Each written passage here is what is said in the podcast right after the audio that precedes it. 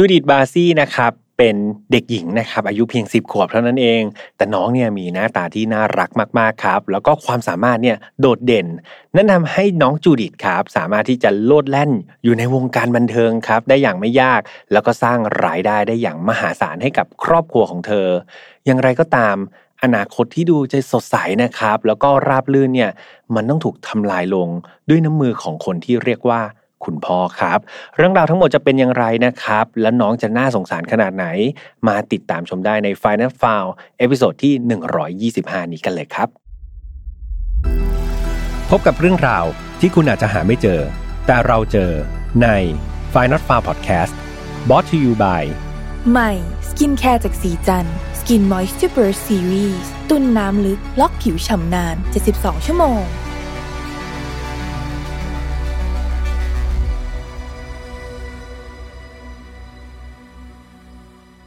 สวัสดีครับ ยินดีต้อนรับเข้าสู่ Final File Podcast นะครับ วันนี้คุณอยู่กับผมแฮมทัชพลเช่นเคยครับ เรามากันใน episode ที่ 125 แล้วนะครับ ก็เดินทางมาเรื่อยๆ ทุกวันอังคารนะครับ วันละตอน 2 ตอนเนาะตอนนี้ก็ถ้าเกิดเพื่อนๆนะครับ อยากมีคดีไหนที่ อยากจะฟังเนี่ยก็สามารถที่จะแนะนำครับเข้ามาในคอมเมนต์ได้ คือจริง ๆ ก็มีเพื่อนๆแนะนำมาเรื่อยๆเนาะพี่เองก็เก็บไว้ในสต็อกนะครับแต่ว่าบางข้อมูลต้องบอกว่าแอบหายากมากๆครับ ดังนั้นก็ต้องใช้เวลานิดนึงนะครับในการที่จะหาข้อมูลจากหลายๆ documentary นะครับแล้วก็ในเว็บไซต์ แล้วหลังจาก หามาได้เนี่ยต้องเอามาแปลอีกนะครับ เอามาเรียบเรียงก็จะพยายามครับจัดคิวให้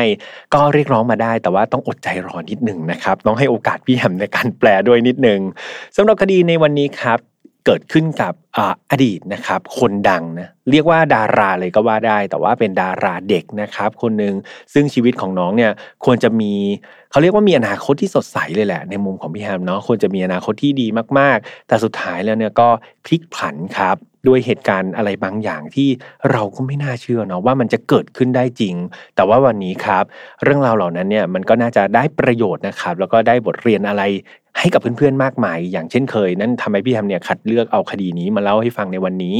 แล้วก็แน่นอนว่าก่อนที่จะไปเล่าก็ต้องพูดเหมือนเดิมครับว่าไฟน์นอตฟาวไม่สนับสนุนความรุนแรงทุกประเภทครับ ทุกเรื่องที่นำมาเล่าเนี่ยอยากให้ฟังไว้เป็นแนวทางในการป้องกันตัวเอง เรามาทอนบทเรียนครับจากอดีตที่มันเลวร้าย ไม่ให้เกิดกับเรา แล้วก็คนที่เรารักนะครับ น้องๆอายุต่ำกว่า 18 ปีตอนนี้มีคุณพ่อคุณแม่อยู่ด้วยก็จะดีที่สุดนะครับ อย่างน้อยๆเนี่ยท่านได้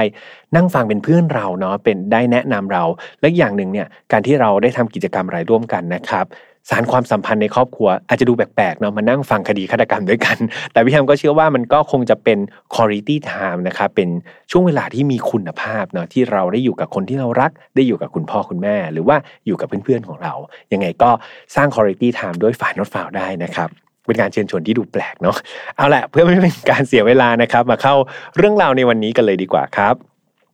เรื่องราวนี้ครับเริ่มต้นด้วยเด็กผู้หญิงคนหนึ่งครับ ที่มีหน้าตาน่ารักมาก ๆ น้องมีชื่อว่าจูดิตบาซีครับ น้องจูดิตบาซีเนี่ยมีชื่อเต็ม ๆ ว่าจูดิตเอวาบาซีเธอเกิดเมื่อวันที่ 6 มิถุนายนนะครับปี 1978 ที่ลอสแองเจลิส County รัฐแคลิฟอร์เนียครับสหรัฐอเมริกา น้องอาศัยอยู่กับคุณพ่อคุณแม่ครับ คุณพ่อเนี่ยชื่อว่าโจเซฟบาซีครับแล้วก็คุณแม่เนี่ยชื่อว่าคุณมาเรียบาซีคุณโจเซฟกับคุณมาเรียเนี่ยเดิมทีไม่ใช่คนสหรัฐอเมริกานะไม่ใช่คนอเมริกัน แต่ว่าทั้งคู่เนี่ยอาศัยอยู่ที่ประเทศฮังการีครับทั้งคู่เลยนะ ต่อมาเนี่ยในปี 19 56 ครับ ได้เกิดเหตุจลาจลครั้งใหญ่เลยครับที่ฮังการีนั่นทำให้ผู้คนเนี่ยเป็นไงหนีใช่ไหมครับ หนีตายอพยพมานะครับ จากฮังการีเนี่ยหลบไปตามประเทศต่างๆ ตัวโจเซฟแล้วก็ มาเรียเองเนี่ยก็เป็นหนึ่งในผู้อพยพครับ คือทั้งคู่เนี่ยไม่ได้อพยพมาพร้อมกันนะคือต่างคนต่างอพยพนะครับ แต่ว่าบังเอิญว่าทั้งคู่เนี่ย จุดมุ่งหมายคือย้ายมาอยู่ที่สหรัฐอเมริกาด้วยกันทั้งคู่ และบังเอิญครับ เหมือนพรหมลิขิตเนี่ยทั้งคู่ได้ไปเจอกันที่ร้านอาหารแห่งหนึ่งในแคลิฟอร์เนียครับคือมาเรียเนี่ยคนที่เป็นคุณแม่เนี่ยเขาทำงานเป็นพนักงานเสิร์ฟคือเป็นผู้อพยพมาก็มาหางานใช่ไหมครับ แล้วก็มาเป็นพนักงานเสิร์ฟในร้านอาหาร ส่วนโจเซฟเนี่ยก็เป็นไงเป็นแขกนะครับไปรับประทานอาหารพอคุยไปคุยมาครับอ้าว คนฮังการีเหมือนกัน ย้ายอพยพมาเหมือนกัน ก็เหมือนมีข้อมูลอะไรบางอย่างที่มันตรงกันนะครับ ก็เลยพูดคุยกัน หลังจากพูดคุยกันครับ ทั้งคู่ก็เริ่มที่จะสารสัมพันธ์ต่อเนาะพัฒนาจากความเป็นเพื่อนที่อพยพมามีเรื่องราวชีวิตอะไรคล้าย ๆ กันนะครับ ก็เริ่มที่จะพัฒนาเป็นแฟนกันออกเดทกัน แล้วก็แต่งงานกันในที่สุดครับ ก่อนที่ ทั้งคู่นะครับก็จะให้กำเนิดน้องจูดิตในเวลาต่อมา น้องจูดิตนี่เป็นเด็กที่หน้าตาน่ารักโดดเด่นมากๆครับเธอมีบุคลิกภาพที่สดใสตั้งแต่เด็กเลยเนาะ ประกอบกับเธอเนี่ยก็เป็นคนที่รักแล้วก็ชื่นชอบในการแสดงออกเป็นอย่างมากแนะนำให้มาเรียคนที่เป็นแม่เนี่ยรู้สึกเป็นไงอยากจะหมายมั่นปั้นมือใช่ไหมครับ อยากให้น้องจูดิตเนี่ยเข้าสู่วงการบันเทิงให้ได้ครับ มาเรียเนี่ยพยายามจะ ประคบประงมเนาะแล้วก็ดูแลแบบลูกสาวตัวน้อยคนนี้เป็นอย่างดีเลย แล้วก็พยายามที่จะหาทุกๆ ลู่ทางครับ หาทุกๆ โอกาสเนี่ยเพื่อส่งให้น้องจูดิตเนี่ยเข้าสู่วงการบันเทิงให้ได้ นอกจากคุณแม่มาเรียแล้วเนี่ยเอาจริง ๆ รอบข้างเนี่ยไม่มีใครคาดหวังเลยครับ ว่าน้องจูดิตเนี่ยจะเข้าสู่วงการบันเทิงได้สักเท่าไหร่เนาะคือเอาจริง ๆ แล้วในลอสแองเจลิสเนี่ยถือว่าเป็นหนึ่งในศูนย์กลางอุตสาหกรรมของวงการฮอลลีวูดเลยก็ว่าได้ครับ คือที่เนี่ยมันเต็มไปด้วยนักแสดงคุณภาพเนาะมีนักแสดงแบบทั้งชื่อดังแล้วก็แบบ no name เนี่ยมากมายครับ อาศัยอยู่ในลอสแองเจลิสดังนั้นในรัฐนี้ครับ มันมีตัวเลือกดีๆ มากมายเลย มันมากเกินกว่าที่ตลาดจะต้องการด้วยซ้ำคือหนังเรื่องหนึ่งเนี่ย ต้องการนักแสดงแบบ ไม่รู้ไม่ไม่กี่คนใช่ไหมครับ แต่ว่านักแสดงที่อยู่ในรัฐเนี้ยคือเยอะมากครับ ดังนั้น demand มันแบบโอ้โห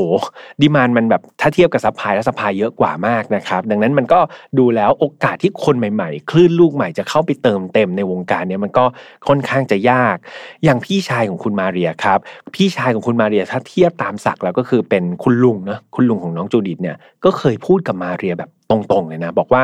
เฮ้ยอย่าไปพยายามให้มากเลย อย่าไปคาดหวังให้มาก มันเสียเวลาเปล่าๆคือเอาจริง ๆ ในเมืองใหญ่แบบเนี้ย โอกาสที่จูดิตเนี่ยจะถูกเลือกนะเขาไปเป็นนักแสดงเนี่ยหรือว่าเข้าไปอยู่ในวงการบันเทิงเนี่ยมันน้อยกว่าหนึ่งในหมื่นซะอีกครับ นี่คือสิ่งที่คุณลุงของน้องจูดิตเนี่ยปรามาสไว้ แล้วก็คุณลุงก็ยังบอกอีกด้วยนะ บอกว่าเฮ้ยต่อให้ถูกเลือกไปเนี่ย เต็มที่นะก็ได้แสดงสองสามชิ้น ได้แสดงสองสาเรื่อง โฆษณาสักสองสามตัวอะไรอย่างเงี้ยสุดท้ายคู่คนก็จะลืมเลือนเธออยู่ดีครับ นั่นเป็นสิ่งที่คุณลุงเนี่ยพยายามที่จะบอกนะว่าเฮ้ยทุกวันเนี่ยไม่ต้องไปพยายามไม่ต้องไปคาดหวังไปตั้งใจเรียนหนังสือเหอะแล้วเดี๋ยวโตขึ้นไปก็ค่อยว่ากันเนาะไม่ต้องพยายามผลักดันเข้าสู่วงการบันเทิง อย่างไรก็ตามมาเรียครับก็ไม่ได้ยอมแพ้ครับ ไม่ได้รู้สึกแบบผิดหวังหรือว่า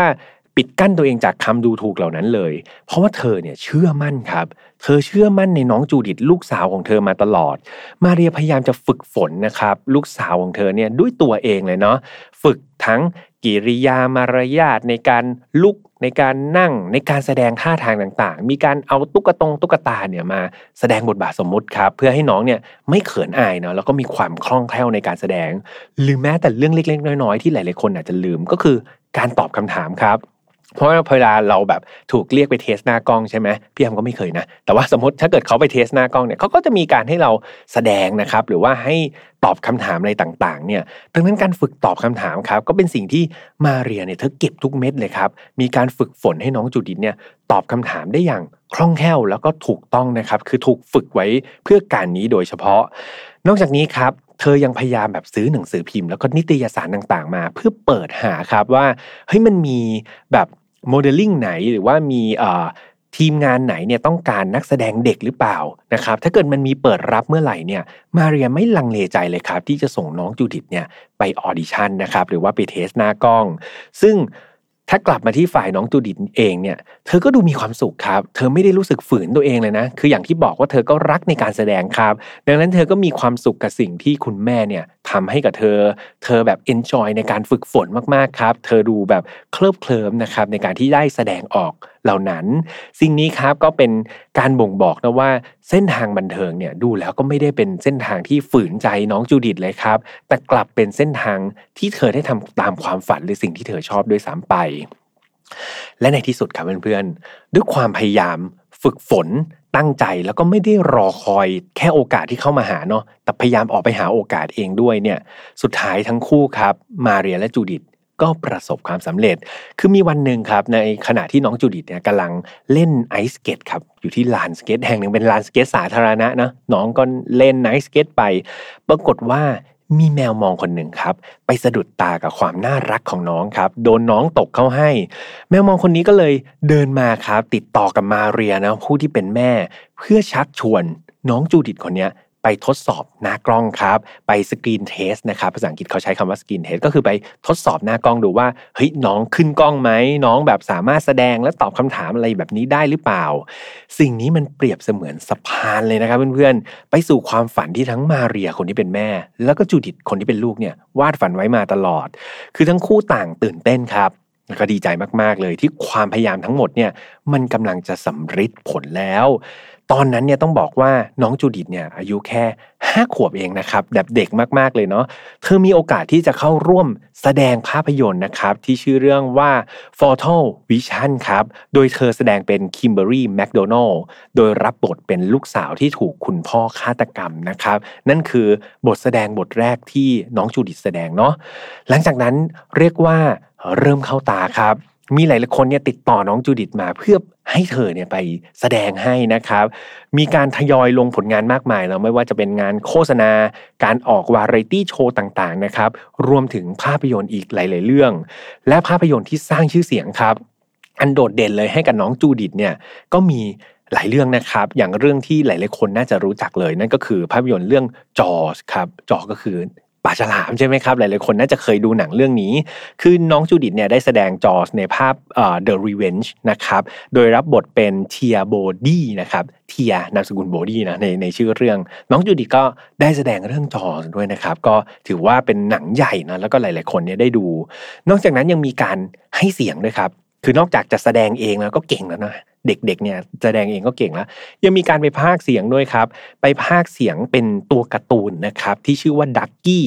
อย่างภาพยนตร์การ์ตูนชื่อดังก็คือ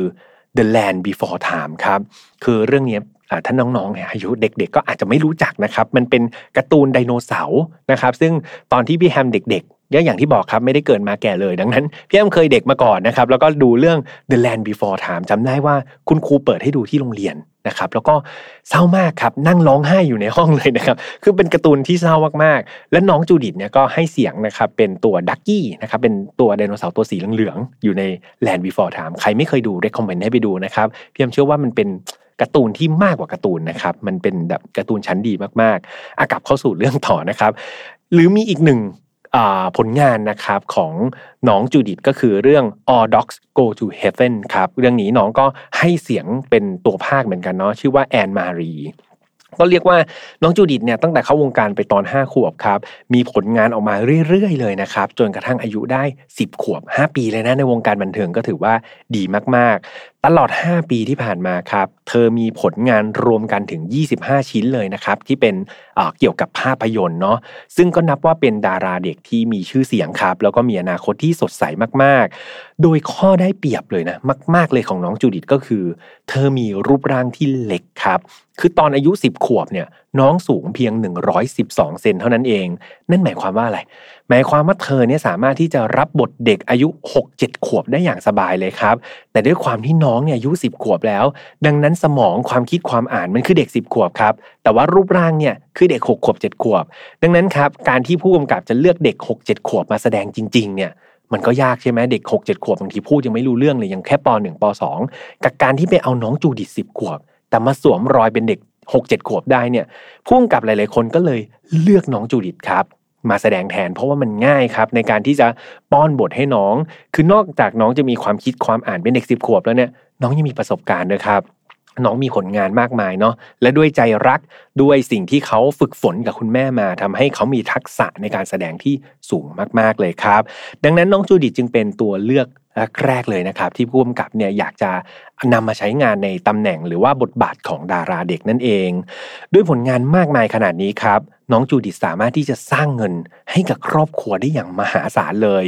คือในปีนั้นนะครับในปี 198 กว่าๆเนี่ยเธอสามารถสร้างเงินได้ถึง 1 2 0 0 0 0 เหรียญหรือราวๆ4ล้าน2แสนบาทต่อปีครับ สี่ล้านกว่าบาทในยุคนั้นนี่คือถ้าเทียบมาในยุคนี้ก็น่าจะเยอะอยู่นะครับและนี่คือเด็กแค่สิบขวบกับเพื่อนๆ คุณพ่อคุณแม่ของเธอเนี่ยได้นำเงินนะครับรายได้ของน้องจูดิตเนี่ยต่อปีก็ปีละสี่ล้านกว่าแล้วนะคือสบายๆ ก็เลยไปซื้อบ้านหลังใหม่ครับ เป็นบ้านใหญ่มากๆ ขนาด 3 ห้องนอนเลยนะครับ แล้วก็ย้ายจากบ้านหลังเดิมเนี่ยมาอยู่ในย่านคนรวยครับ ย่านที่เป็นย่านธุรกิจย่านที่สะดวกสบาย แล้วก็ปลอดภัยมากกว่าเดิม ฟังไปถึงตรงนี้เนี่ย พี่แอมเชื่อว่าทุกคนเนี่ยก็ต้องรู้สึกว่าเฮ้ยน้องต้องมีความสุขมากๆเลยใช่ไหมได้ทำตามความฝันแค่สิบขวบเองดูแบบหาเงินก็ได้ คือเขาบอกว่าการได้ทำสิ่งที่รักแล้วก็มีรายได้ด้วยเนี่ยมันไม่มีอะไรแฮปปี้ไปมากกว่านี้แล้ว สิ่งแนวนี้ครับมันเป็นเพียงแค่หน้าฉากเท่านั้นเองครับเพื่อนๆเพราะว่าสิ่งที่อยู่หลังฉากหรือว่าชีวิตจริง ๆ ของน้องจูดิตเนี่ย ต้องเรียกว่าคนละขั้วครับ เธอนี่แทบไม่มีความสุขเลยนะครับ ในสถานที่ที่เรียกว่าบ้าน และคนที่สร้างความเจ็บปวดให้กับน้องจูดิตมากที่สุดเนี่ย ก็ไม่ใช่ใครอื่นครับ แต่คือคุณโจเซฟ คนที่เป็นพ่อนั่นเอง ตัวโจเซฟเนี่ยต้องบอกว่าวันๆเนี่ยเขาไม่ได้ทำอะไรเป็นชิ้นเป็นอันเลยนะครับ สิ่งที่เขาทำเนี่ยส่วนใหญ่ก็คือการดื่มเหล้าครับโจเซฟคนที่เป็นพ่อเนี่ยปล่อยให้ลูกไปทำงาน แม่คนที่เป็นภรรยาเนี่ยแม่ก็คอยประกบลูกใช่ไหมต้องสิบขวบจะปล่อยไปเองก็ไม่ได้ก็ให้แม่ไปทำงานกับลูก ส่วนตัวเองก็เอาแต่ดื่มเหล้าครับ ดื่มเหล้าอยู่ในบ้านเนี่ยทุกวันเลย โจเซฟกลายเป็นคนขี้เหล้าครับ คือมีการแบบบันทึกนะมีข้อมูลว่าเขาเนี่ยเคยถูกตำรวจจับในข้อหาเมาแล้วขับเนี่ยถึง 3 ครั้งเลยนะครับ เรามาจินตนาการเนาะขนาดเมาแล้วขับเนี่ยยังโดนตั้งสามครั้ง ดังนั้นในบ้านเนี่ยน่าจะก๊งทั้งวันแหละครับ น่าจะดื่มทั้งวันเลย ดังนั้นครับ ก็เรียกว่าโจเซฟเนี่ยวันๆเนี่ยไม่ทำอะไรเลยครับ นอกจากดื่มเหล้าและก็ไม่ว่าจะตอนที่เขาเมา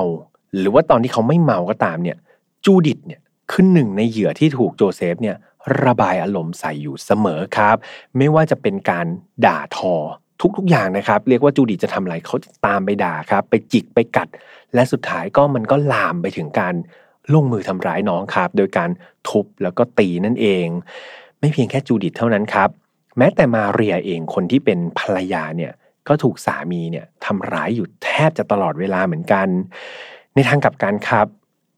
ภายนอกนะครอบครัวเนี้ยอยู่ต่อหน้าภายนอกเนี่ยโจเซฟมักจะเป็นทำตัวเป็นคนดีครับทำตัวเป็นคุณพ่อที่ดี แล้วก็เป็นคนที่แบบดูแลครอบครัวได้อย่างดีเสมอ แต่นั่นเป็นเพียงการแสดงครับ นั่นคือการแสดงของโจเซฟที่ไม่ได้แสดงออกทีวีเนาะแต่แสดงให้คนรอบข้างเห็น แท้จริงลึกๆของเขาแล้วเนี่ย เขากลับ อิจฉากับเพื่อนๆฟังไม่ผิดครับ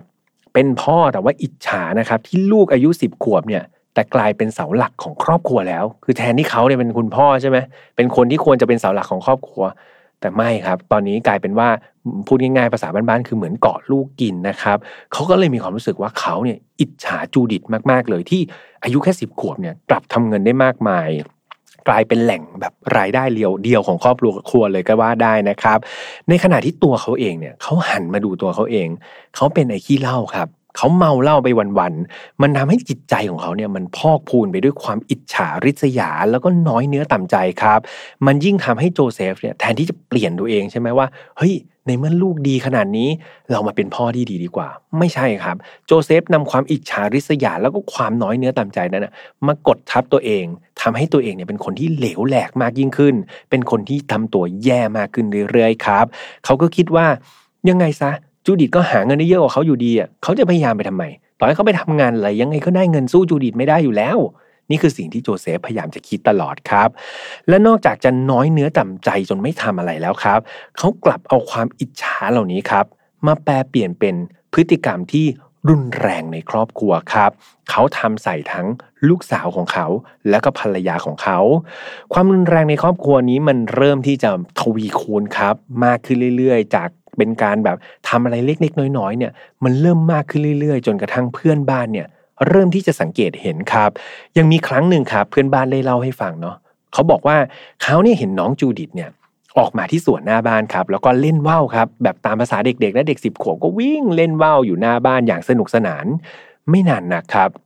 โจเซฟก็เดินออกมาจากบ้าน แล้วก็ทำการกร่นด่าน้องอย่างรุนแรงครับ เสียงดังลั่นไปหมดเลยด่าอะไรก็ไม่รู้นะครับ น้องจูดิตตอนนั้นคือมี พฤติกรรมที่แบบเห็นได้ชัดเลยว่าน้องกลัวมากๆครับ น้องนี่นั่งขดตัวจนตัวสั่นเลยนะครับ ซ้ำรายครับ โจเซฟได้เอาว่าวที่น้องเล่นเนี่ยทำการ ฉีกครับ ฉีกขาดแล้วก็ทำลายแบบฉีกๆๆต่อหน้า แล้วก็โปรยทิ้งไปตรงนั้นเลย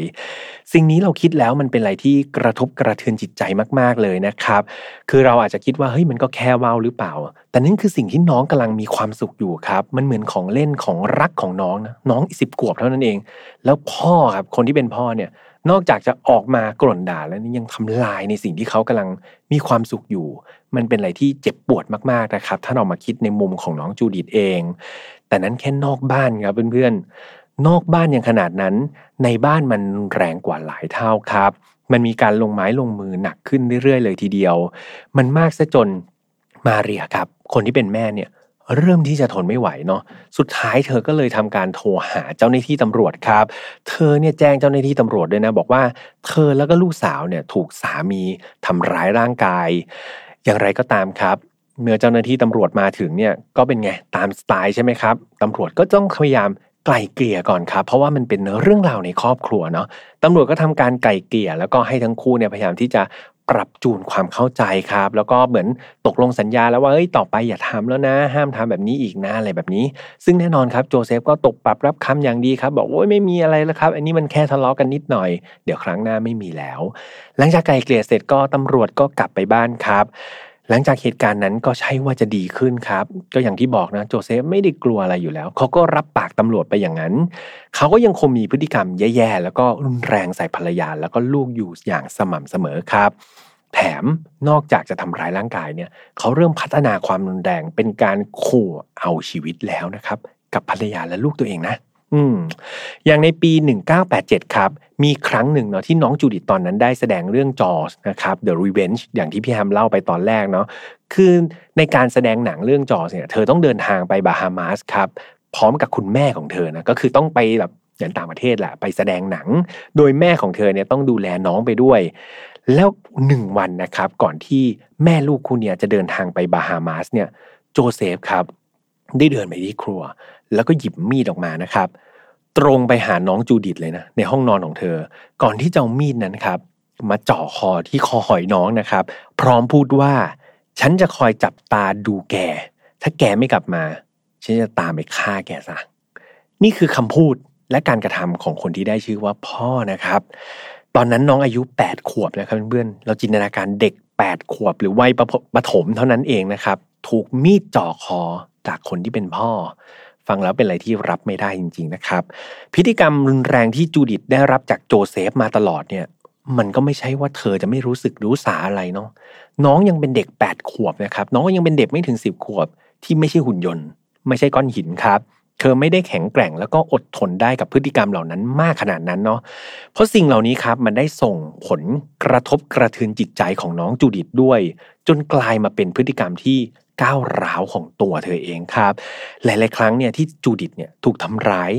จากคุณพ่อนะเธอจะทำการระบายอารมณ์นะครับ ความเจ็บปวดเหล่านั้นเนี่ยอารมณ์โมโหเหล่านั้นเนี่ยด้วยการถอนขนตาตัวเองครับ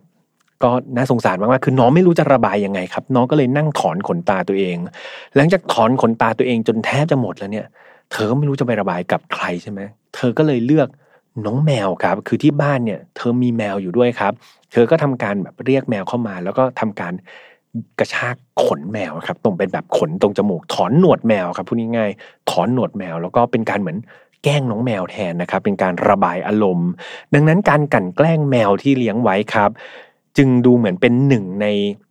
สิ่งเดียวครับที่น้องจูดิตเนี่ยใช้ในการระบายอารมณ์ของเธอได้ อย่างไรก็ตามครับ หลังจากที่น้องเนี่ยเดินทางไปกับคุณแม่ที่บาฮามาสอย่างที่พี่แฮมบอกไปเนาะก็มีการถ่ายทำภาพยนตร์จนเสร็จนะครับ ทุกอย่างก็ราบลื่นครับสำเร็จไปได้ด้วยดี คู่แม่ลูกนี้ก็กลับมาที่บ้านตามปกติ แล้วก็ใช้ชีวิตร่วมกับโจเซฟเช่นเคย แต่ก็อย่างที่บอกครับ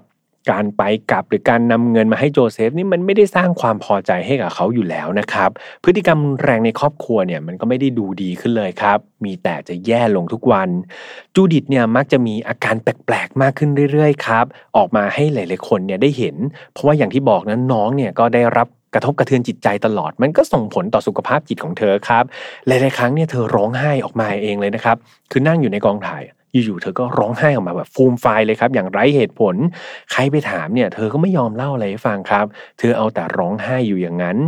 มันหนักมากขึ้นเรื่อยๆครับ พฤติกรรมแปลกๆของน้องจูดิตในกองถ่ายมันมากขึ้นเรื่อยๆ จนกระทั่งผู้จัดการของเธอครับ ผู้จัดการของน้องจูดิตที่ชื่อว่ารูทเฮสเทนครับได้พาน้องเนี่ยไปปรึกษากับจิตแพทย์เลยนะ เพราะว่าเขาก็เป็นห่วงนะครับ ดูว่าเฮ้ยน้องเป็นอะไรหรือเปล่า ถามอะไรก็ไม่เล่า ก็เลยพาไปหาจิตแพทย์ แต่นั้นมันก็เป็นไงครับ เป็นการรักษาที่ปลายเหตุใช่ไหมครับ เพราะว่าแม้ว่าพอไปหาจิตแพทย์แล้วเนี่ยสุขภาพจิตของน้องก็จะดีขึ้นเนาะเหมือนมีคนปรับทุกข์ มีคนให้ระบาย คุณหมอให้แนวทางในการคิดวิเคราะห์อะไรแบบนี้ แต่ว่ามันจะมีประโยชน์อะไรครับ เพราะสาเหตุที่แท้จริงเนี่ยมันไม่ได้เกิดจากเธอครับ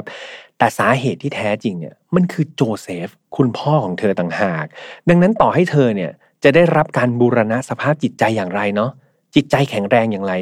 กลับไปบ้านก็โดนเหมือนเดิมอยู่ดีครับ โดนทำร้ายร่างกายทั้งคำพูด แล้วก็การกระทำอยู่ดี ดังนั้นการไปหาจิตแพทย์มันเลยแทบไม่ได้ผลเลยครับสำหรับเคสน้องจูดิตเพราะว่าเธอก็ต้องถูกกลับมาทรมานทรกรรมในบ้านของเธออยู่ดีนะครับ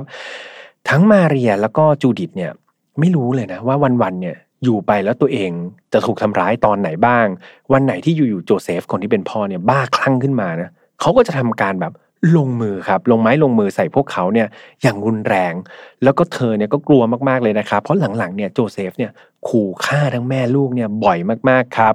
ทั้งสองคนก็เลยกลัวว่าเฮ้ยถ้าวันหนึ่งโจเซฟมันควบคุมตัวเองไม่ได้แล้วฆ่าจริง ๆ เนี่ยจะทำยังไง ได้มีเพื่อนสนิทครับของโจเซฟคนหนึ่งนะเพื่อนสนิทของคุณพ่อนะคนที่ของของโจเซฟเนี่ยที่ชื่อว่าปีเตอร์คิฟแลนด์ครับได้มีการให้การในภายหลังเขาบอกว่าเขาเนี่ยมักได้ยินโจเซฟพูดอยู่เสมอเลยนะว่าเขาเนี่ย อยากจะฆ่าลูกกับเมียทิ้งเหลือเกิน นั่นหมายความว่าพฤติกรรมเหล่านี้ครับมันไม่ได้เป็นแค่การขู่ในบ้านแล้วนะครับ แต่แม้แต่เพื่อนสนิทตัวเองเนี่ยก็ยังมีการพูดถึงการที่จะอยากฆ่าภรรยาและลูกของตัวเอง ตอนนั้นครับปีเตอร์เนี่ยเพื่อนสนิทคนเนี้ยตอนที่เขาได้ยินนะว่าโจเซฟบอกว่าอยากจะฆ่าภรรยาของตัวเองเนี่ยปีเตอร์ก็ถามว่าเฮ้ยนายอะฆ่าภรรยาไปอะแล้วไม่สงสารลูกสาวหรอ ไม่สงสารจูดิตหรอ ซึ่งโจเซฟก็บอกแบบไม่ลังเลเลยนะครับ เขาก็บอกว่า ไม่ต้องห่วงหรอก เพราะว่าถ้าเมื่อไหร่เขาฆ่าภรรยาเนี่ย เขาจะฆ่าลูกไปด้วย ให้ไปอยู่ด้วยกันนะครับ นี่คือสิ่งที่โจเซฟแบบพูดออกมาอย่างเลือดเย็น และทำให้คนที่ฟังอย่างปีเตอร์เนี่ยที่เป็นเพื่อนสนิทเนี่ยตกใจมากๆครับ คือเขาขนลุกมากๆเลยนะตอนที่เขาได้ยินเรื่องราวนี้ ได้มีหลายต่อหลายคนครับได้บอกแล้วก็เตือนมาเรียนะมาเรียคือคนที่เป็นแม่เนี่ยบอกว่าเฮ้ยจะทนทำไมอะเธอควรจะหนีออกมาจากโจเซฟให้เร็วที่สุดนะ อยู่ออกห่างจากโจเซฟให้มากที่สุดหนีไปไหนก็ได้ คือจูดิตเนี่ยน้องเป็นดาราอยู่แล้ว มีรายได้มากมายขนาดนี้อยู่แล้ว การที่จะไปตั้งต้นชีวิตใหม่เนี่ยมันไม่ใช่เรื่องยากเลยนะครับสามารถที่จะหนีออกไปที่รัฐไหนก็ได้ ไปหาบ้านที่ปลอดภัย แล้วก็ใช้ชีวิตอยู่ด้วยกันแม่ลูกยังดีซะกว่าไม่ใช่หรอ แต่สำหรับนั่นคือมุมมองคนอื่นถูกไหมครับเพื่อนๆแต่สำหรับมาเรียเองเนี่ย ลึกๆเธอกลัวครับ คนที่อยู่ในบ้านถูกขู่ฆ่าทุกวันอย่างเงี้ยเธอกลัวจนขึ้นหัวครับ เธอรู้ว่า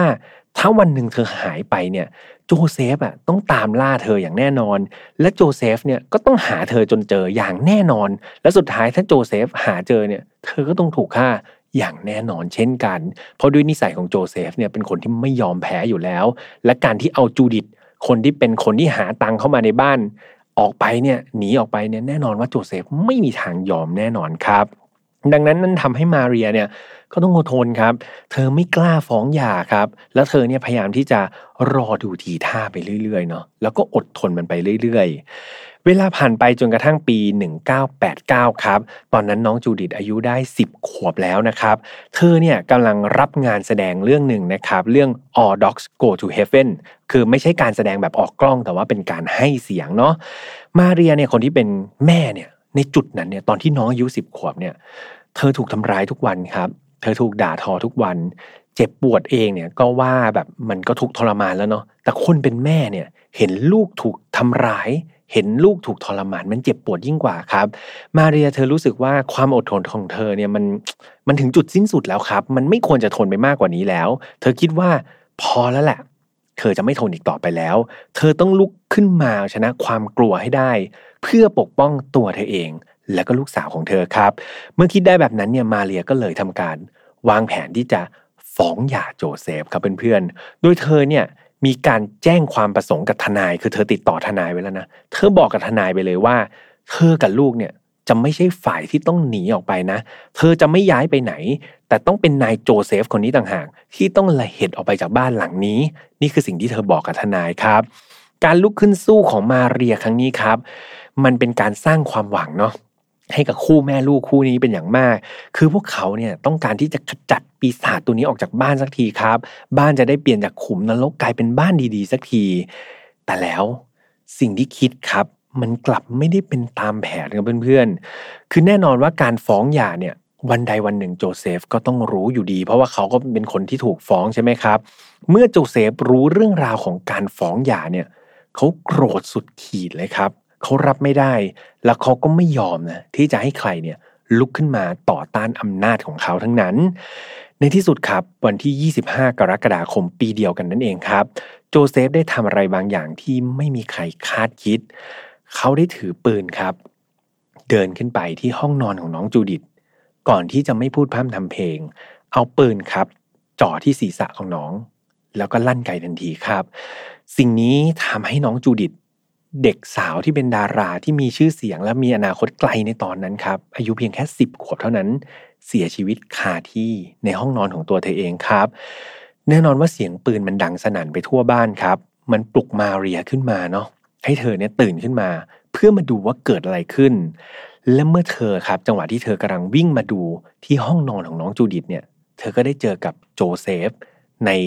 ลักษณะท่าทางที่ถือปืนอยู่เนาะแต่มันก็ไม่เพียงพอครับ มันไม่มีเวลามากพอให้มาเรียเนี่ยสามารถที่จะคิดตั้งสติ หรือว่าหลบหนีได้เลย โจเซฟได้หันปากกระบอกปืนครับ จากที่เดิมเพิ่งยิงน้องจูดิตไปเนี่ยหันมาทางมาเรีย แล้วก็ลั่นไกใส่เธอไม่ยั้งเลยครับ จนกระทั่งมาเรียเนี่ยเสียชีวิตไปอีกคน หลังจากสังหารทั้งภรรยาและลูกของตัวเองไปครับ โจเซฟไม่ได้ออกจากบ้านเลยนะครับ หลังเหตุการณ์สังหารโหดนั้น เวลาผ่านไป 2 วันครับ จนกระทั่งวันที่ 27 กรกฎาคม เวลาประมาณ 8 โมงเช้า ได้มีสายโทรศัพท์สายหนึ่งครับ โทรเข้ามาอย่างสถานีตำรวจเนาะโดยปลายสายเนี่ยได้แจ้งว่า เขาได้ยินเสียงปืนดังสองนัด แถวแถวบ้านของเขา อันนี้คือวันที่ 27 แล้วนะ เจ้าหน้าที่ตำรวจครับก็เลยไปยังสถานที่เกิดเหตุ ซึ่งมีคนโทรแจ้งเข้ามา หลังจากเขาเข้าไปตรวจสอบครับ ก็ต้องตกใจเป็นอย่างมากครับ กับสภาพที่ได้เห็น เจ้าหน้าที่นี่คิดว่าเข้าไปอยู่ในหนังฆาตกรรมกันเลยทีเดียว พวกเขาได้พบกับศพสามศพครับ โดยทั้งสามศพนั้นถูกราดด้วยน้ำมันเบนซิน แต่สาเหตุการเสียชีวิตนั้นถูกยิงด้วยกระสุนทั้ง 3 คนเลยนะครับ แต่ว่าสภาพศพเนี่ยก็คือเปื้อนน้ำมันเบนซินไว้ แน่นอนครับว่าเดาไม่ยากเนาะศพแรกเนี่ยก็คือน้องจูดิตครับที่เสียชีวิตอยู่ใน ห้องนอนชั้นบนของเธอนั่นเอง ส่วนอีกศพหนึ่งศพที่สองครับ ก็คือศพของคุณมาเรีย คนที่เป็นแม่นะครับ ถูกพบที่ห้องโถงครับ ซึ่งเป็นบริเวณที่เป็นทางเชื่อมจากห้องนอนใหญ่มาสู่ห้องนอนน้องจูดิตเนาะก็คาดเดาได้ไม่ยากครับ คือจังหวะที่เธอวิ่งมาหาลูกนั่นแหละก็ถูกยิง แล้วก็เสียชีวิตอยู่ กลางทางเดินห้องโถงนั่นเลยศพที่สามครับก็ไม่ใช่ใครอื่น แต่ก็คือนายโจเซฟคนนี้นี่เองครับ คนที่เป็นผู้ลงมือสังหารสองคนแรกเนาะโดยเจ้าหน้าที่ตำรวจครับ เขาเชื่อว่าโจเซฟเนี่ยได้พยายามที่จะเผาศพภรรยาแล้วก็ลูกของตัวเองก่อน ไปพร้อมกับบ้านหลังนี้เลย พร้อมกันนั้นเนี่ยนายโจเซฟต้องการที่จะฆ่าตัวตายครับ ตามทุกคนไปแล้วก็พร้อมกันหนีความผิดไปด้วย ข่าวอันน่าเศร้านี้ครับ ได้ถูกแพร่กระจายไปอย่างรวดเร็วเนาะเนื่องจากน้องก็เป็นคนที่มีความ แบบมีชื่อเสียงครับ แล้วก็ได้รับความรักความเอ็นดูจากหลายๆคนเลยนะครับ ไม่ว่าจะเป็นคนที่อยู่ในวงการบันเทิงเอง หรือว่าผู้ชมเองเนี่ยก็ต่างเอ็นดูน้องครับ รักน้อง ทุกคนแทบไม่อยากจะเชื่อเลยนะครับ ว่าเฮ้ยเบื้องหน้าที่พวกเขาเห็นเนี่ยว่าเฮ้ยเป็นเด็กสาวที่น่ารักนะพอเวลาไปสัมภาษณ์ออกรายการวาไรตี้ต่าง ๆ นี่น้องน่ารักสดใสมากๆ หรือการแสดงน้องก็ดูเป็นธรรมชาติ หลายๆคนหน้าสื่อที่เราเห็นในทีวีเนี่ย รู้สึกว่าน้องนี่น่ารัก แล้วก็น่าจะเป็นเด็กที่มีความสุขมาก ๆ แต่ในวันนี้ค่ะ พวกเขาได้รู้ความจริงแล้วว่า หลังฉากเบื้องหลังเหล่านั้นเนี่ยมันมีอะไรที่มืดมนมากๆครับ เกินกว่าที่จินตนาการได้ถึงศพของน้องจูดิตครับได้ถูกนำไปฝังเคียงคู่กับคุณมาเรียนะครับ คนที่เป็นแม่ หลังจากที่เธอเสียชีวิตไปได้สักพักนะครับ แล้วก็ในงานศพเนี่ยก็เรียกว่าเต็มไปด้วยบรรยากาศที่มันน่าเศร้ามากๆครับ มีผู้ที่มาแสดงความเสียใจในงานศพเนี่ยเยอะมากๆ หลังจากนั้นไม่กี่เดือนครับ หลังจากที่ทำการจัดงานศพให้น้องเนี่ยในเดือนพฤศจิกายนครับ ก็ได้มีการเปิดตัวภาพยนตร์ที่ชื่อว่า All Dogs Go to Heaven ถ้าฟังไม่ผิดก็คือจะเป็นภาพยนตร์เรื่องสุดท้ายนะครับ ที่น้องจูดิตเนี่ยฝากผลงานเอาไว้โดยเธอเนี่ยให้เสียงนะครับในตัวละครแอนมารีนั่นเองครับ และเรื่องราวน่าเศร้านะครับที่พ่อเนี่ยอิจฉาความสำเร็จของลูกตัวเอง จนถึงกับต้องพรากลมหายใจอันบริสุทธิ์ของเขาไป ก็ได้จบลงนะครับ ฟังแล้วก็เป็นอะไรที่มันน่าหดหู่นะแล้วก็คาดไม่ถึงเลยนะครับ ในหลาย ๆ ครั้งเนี่ยเราก็จะมี mindset เนาะหรือว่ามี ความคิดว่าเฮ้ยคนเป็นพ่อเป็นแม่เนี่ยก็ต้องรักลูกตัวเองสิ การที่เห็นลูกตัวเองเนี่ยได้ดิบได้ดีกว่าตัวเองมันน่าจะเป็นสิ่งที่น่าภูมิใจแล้วก็น่าชื่นใจมากกว่าไม่ใช่หรอ นั่นคือสิ่งที่เราคิดนะครับ แต่หลังจากที่เราได้มาฟังเรื่องราวแบบนี้ ได้มาฟังคดีแบบนี้ เราจะเห็นได้เลยว่า มุมมองของแต่ละคนนี่มันไม่สามารถการันตีได้เลยนะว่า พ่อแม่จะรักลูกทุกคนเหมือนเหมือนกัน ก็จะมีอย่างเคสของนายโจเซฟครับที่คนเป็นพ่อกลับอิจฉาลูกเนาะ แล้วเขาเลือกพฤติกรรมที่ผิด คือแทนที่จะกลายเป็นพ่อที่ดีเอาลูกดีก็ดีแล้วใช่ไหมครับทำตัวเองให้ดี กลายเป็นว่าไปอิจฉาเขาครับ น้อยเนื้อต่ำใจเขาครับ แล้วทำตัวเหลวแหลก สุดท้ายไปกำจัดลูกทิ้งซะอีก ผลลัพธ์ก็อย่างที่เห็นครับ มันไม่มีใครมีความสุขเลย มันไม่มีเรื่องราวดีๆ เกิดขึ้นเลย ทั้งหมดนั้นเป็นเพราะปมความอิจฉาในใจเท่านั้นเอง ดังนั้นนะครับ ก็ฝากเพื่อนๆไว้เนาะการที่เราจะไปอิจฉาริษยาใครนี่เอาจริง ๆ มันก็ เป็นเรื่องปกติของมนุษย์นะครับทุกมนุษย์ทุกคนมีรักโลภโกรธหลงครับเป็นเรื่องปกติ แต่การอิจฉาริษยาเหล่านั้นเรามาดูนะว่ามันก่อเกิดประโยชน์อะไรหรือเปล่า ถ้ามันสร้างเป็นแรงผลักดันให้ตัวเองเนาะให้เราสามารถที่จะพัฒนาตัวเองได้ อิจฉาเขาไปก็อาจจะดีครับ อิจฉาเขาและทำให้ได้แบบเขาด้วย ก็อาจจะเป็นสิ่งที่ดีแต่อย่างที่บอกครับ การอิจฉาเขาไม่ใช่เป็นการไปทำร้ายเขาไปกีดกันเขา ให้มองเขาเป็นโรโมเดลก็ได้ มองเขาเป็นไอดอลก็ได้ แล้วตัวเราเองเนี่ยทำให้ได้แบบเขาสิ พัฒนาตัวเองให้ได้แบบเขาสิ ในเมื่อเขาทำได้ เราก็ต้องทำได้ อย่าหาข้ออ้างในการยอมแพ้นะครับเพียงเป็นกำลังใจทุกคนและเชื่อว่าทุกคนจะไปในจุดที่ตัวเองอยากจะไปได้อย่างแน่นอน ถ้าเราตั้งใจจริง ๆ นะ เป็นกำลังใจให้มากๆครับสำหรับไฟล์ not f i l ครับเราออกอากาศทุกวันอังคารแบบนี้นะทุกวันอังคารนะครับช่องของ Mission to Pluto นะครับไม่ว่าจะเป็น YouTube Spotify SoundCloud Podbean Apple Podcast นะครับก็สามารถติดตามกันได้ในรูปแบบ podcast ทางช่องของ Apple Podcast แล้วก็ Spotify ด้วยเนาะก็ตามไป follow กันได้ แต่ถ้าใครอยากดูรูปภาพนะครับก็ตามมาใน YouTube เนาะเราก็จะมีให้ดูแบบนี้ แล้วก็ตอนเนี้ยตอนที่เราออกอากาศ ส่วนมากจะเป็นตอน6กโมงเย็นใช่ไหมครับ ก็ถ้าพี่แฮมไม่ติดงานหรือว่าไม่ติดประชุมจริงๆนะครับ เดี๋ยวเข้าไปไลฟ์แชทกันด้วย คือเนี่ยน้องๆเขาอัดไว้ตัดต่อไว้เรียบร้อย แต่ว่าเดี๋ยวจะไปออกอากาศกันสดๆนะครับวันอังคารตอน6กโมงดังนั้น มันจะมีช่องไลฟ์แชทครับ สามารถพูดคุยกันสดๆ แล้วก็ไปเมาเมากับพี่แฮมได้นะครับดังนั้นเดี๋ยวถ้าวันไหนพี่แฮมว่างจะเข้าไปพิมพ์แล้วก็ตอบโต้กับทุกคนด้วยยังไงฝากไปฟังสดๆกันได้เนาะส่วนใครที่ยังรู้สึกไม่อิ่มเอมครับยังไม่สะใจนะครับหรือว่ายังอยากได้ข้อมูลอื่นๆ เพิ่มเติมเนี่ยสามารถตามเข้าไปใน Final f i l e Family ได้ครับเป็นกลุ่มปิดใน อยู่ใน Facebook นะครับก็เข้าไปตอบคำถามง่ายๆ3ข้อครับพี่แอมก็เข้าไปนั่งอ่านแล้วก็หัวเราะเป็นประจำนะครับกับสิ่งที่เพื่อนๆตอบมา ถ้าเกิดยังไงก็ตอบคำถามมาครับจริงๆ ตอบผิดพี่แอมก็อนุมัติให้เข้ากลุ่มอยู่แล้วนะครับน้องแอดมินก็ใจดีทุกคนให้เข้ากลุ่มหมด ก็เข้าไปสร้าง Family ครับเข้าไปสร้างครอบครัวอยู่ในนั้นด้วยกัน มีอะไรก็แลกเปลี่ยนกัน รับรองว่าเป็นอีกหนึ่งสังคมดีๆ อย่างแน่นอนครับสำหรับวันนี้คงต้องลากันไปก่อนครับเสียงเริ่มแหบแห้งแล้วนะครับขออนุญาตไปดื่มน้ำนะครับแล้วก็พักผ่อนพร้อมกับหาข้อมูลมาในตอนที่ 126 กันก่อน เพื่อนๆก็ดูแลตัวเองดีๆนะครับอย่าเจ็บอย่าป่วยนะตอนนี้มาตรการโควิดเราลดลงแล้วเนาะแต่ว่าเหมือนจำนวนผู้ป่วยก็มากขึ้นระมัดระวังตัวเองดีๆ แล้วกันครับ อยากให้ทุกคนมีสุขภาพที่ดีแล้วเจอกันใหม่วันอังคารหน้าครับ สวัสดีครับ พบกับเรื่องราวที่คุณอาจจะหาไม่เจอ แต่เราเจอใน f i n a l f a r Podcast Presented by สีจัน Skin Moisture Burst Series ตุนน้ำลึกล็อกผิวชำนาน72 ชั่วโมง